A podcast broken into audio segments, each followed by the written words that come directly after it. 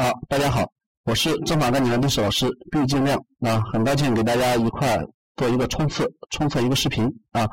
这个咱这一期主要是讲的是世界史。那世界史主要分为世界近代史和世界现代史。这个世界史说白了，世界史在这个前面五年的政法概念考试当中有三年出过大题啊，所以这个世界史还是比较重要的。那这个世界史，但是呢，世界史和前面相比，它又比较杂乱啊，所以这个。大家可能复习起来比较费劲啊，咱今天主要是说一下几个比较重要的点啊。首先来看世世界近代史，世界近代史第一个内容就是新航路的开辟，啊这个大家可以当做一个重点，是新航路开辟。你首先知道新航路开辟的原因是什么？那新航路开辟的原因有很多，是吧？还有一个新航路开辟的条件，这个大家你你当然没必要全记住，你能记住其中的四五条啊，你这个到时候基本上就能得全分了啊，你没必要全写。像新航路开辟的原因，是吧？第一个，渴望到东方获得黄金。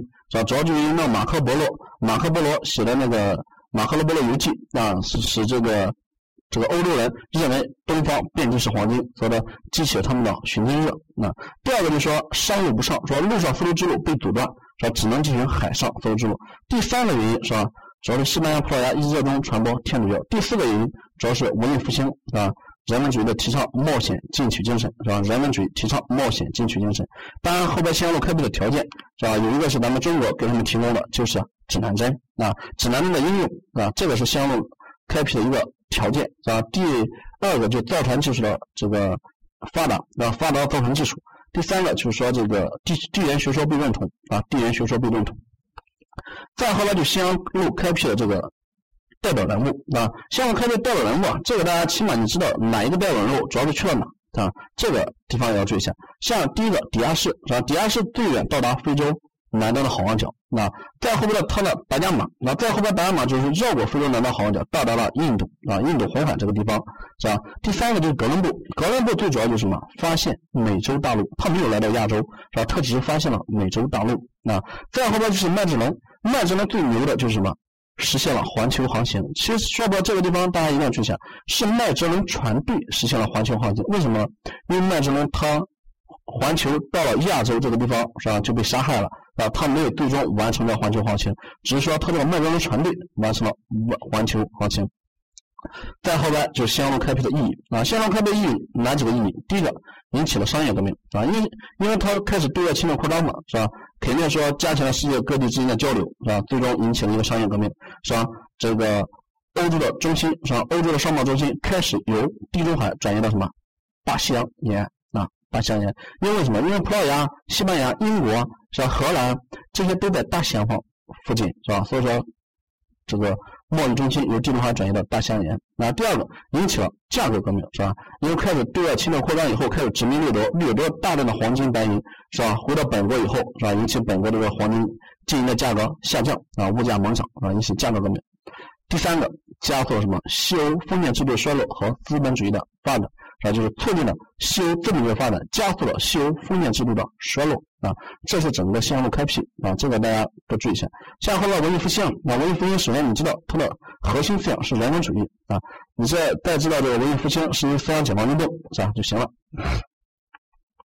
再后边主要就是后边的英国殖民革命、法国大革命、美国独立战争是吧？这几个，这三个大家一定要注意一下。这三个它考大题可能性不是很大，但是它考里边的一些小细节，大家也要注意一下。最主要就是英国它是什么权利法案是吧？英国最主要就是颁布一个什么权利法案，可以限制王权。法国最主要是颁布一个什么？颁布了一个人权宣言啊，人权宣言主张人的自由平等啊，这个地方要注意一下。美国主要颁布一个什么独立宣言啊，独立宣言，反正这几个大家要注多注意一下啊。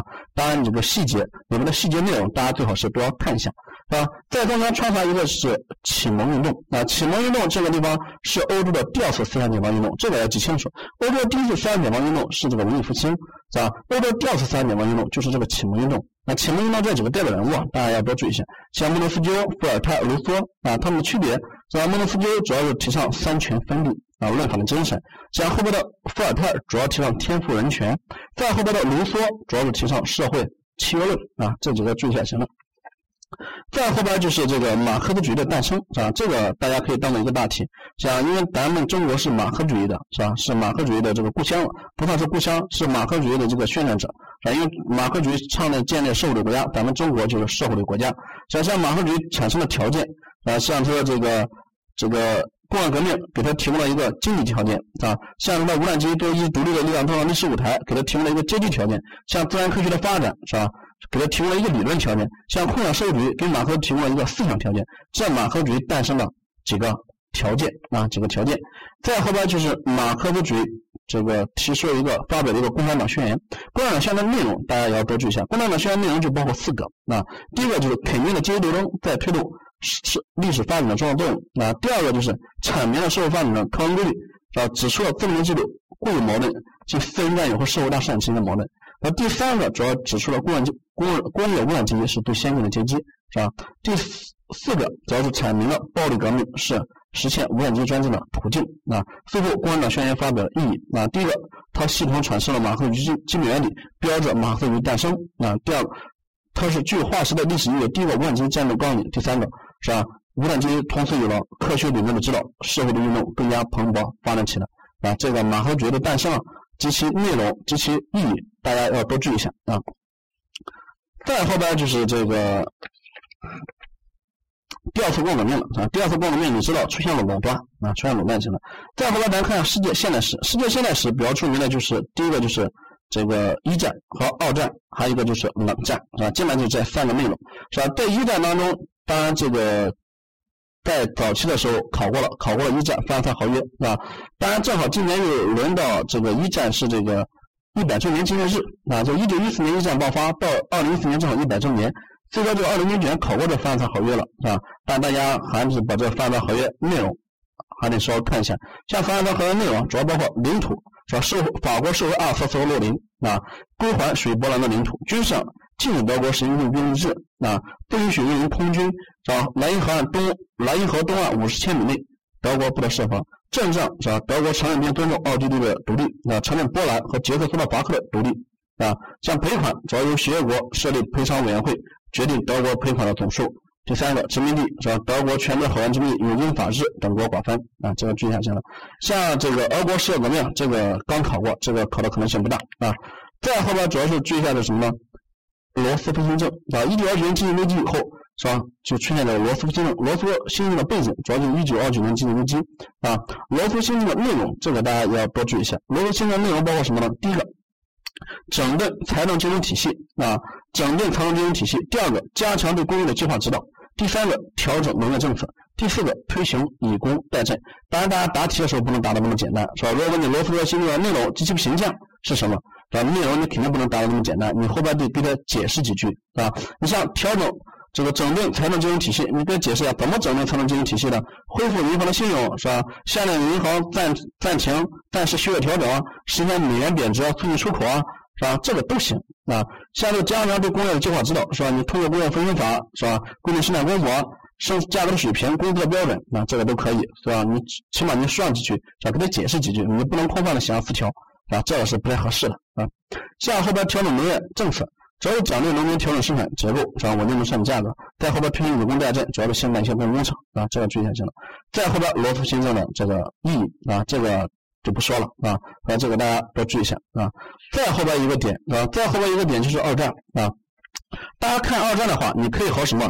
你可以和中国的这个抗日战争相结合起来，是吧？二战那几个比较著名的会议啊，这个大家可以。区分开来是吧？像开罗会议啊，像亚太会议啊，像像波茨坦公告，像这个德黑兰会议，那这几个会议，大家这个一定要区分开来。像开罗会议主要就是什么呢？规定日本侵占中国的，包括东三省、台湾和澎湖岛在内的中国领土必须归还啊。这个开罗会议内容。亚太会议主要是主张战后建立什么联合国是吧？像这个波茨坦公告主要就是促进日本无条件投降是吧？就是为了促使令日本无条件投降啊。这几个大家稍微注意一下。当，发明战争胜利的这个意义啊，这这个就不用管它了，那不用管它了。最后就是这个冷战啊，最后这个冷战，冷战这个地方呃，基本上现在出的很少，啊？冷战这个地方大家可以不当一个重点。像冷战主要就是这个呃，相对于热战来说的是吧？就除了发动战争以外的其他一切措施，像像入门主义马歇计划，像像北约、华约的形成，是吧？这个是要注意一下的。再后面就世界的多极化趋势。那如果问你世界的多极化趋势的话，你要注意一下，世界为什么世界要向多极化趋势方向发展？主要是有几个原因。第一个是第三世界的兴起啊，就说问你世界多极化趋势啊。你就哪几个级的话，对吧？你要注意一下。第一个就是第三世界兴起，第二个就是什么？美日欧的三足鼎立啊，美日欧三足鼎立。第三个是说的，你可以说中国，就说中国啊，这个地方你可以说啊，那这个地方注意一下行了。再后边就世界格局的新变化啊，世界格局新变化主要就是这个苏联解体啊，苏联解体啊，苏联解体的原因啊，这个地方要注意一下。如果问你苏联解体的原因啊，你要从几个方面分析。是吧？苏联解体原因，你主要从第一个方面历史方面分析。历史方面可以追溯到什么时候呢？斯大林时期，是吧？主要就斯大林时期高度集中经济经济体制的弊端和政策上错误长期的一个纠正，最终导致这个矛盾越来越加剧啊。下一个内部原因主要是样，戈尔巴乔夫的问题。那戈尔巴乔夫在干嘛呢？背离了马克思主义基本原则和方向。第三个外部原因主要是西方资本主义国家的什么和平演变策略和苏联解体的原因啊，这个地方要稍微注意一下啊。这样的话，整个这个世界史啊，基本上就给大家强调一下这几个点，是吧？如果这个当然这只是一些比较容易考的一些点，是吧？如果大家复习的话，有时间的话还得系统的复习一遍，是吧？那没时间的话，你可以看一下这几个比较重要的点啊。好，咱今天的这个音频就到这了啊，谢谢大家。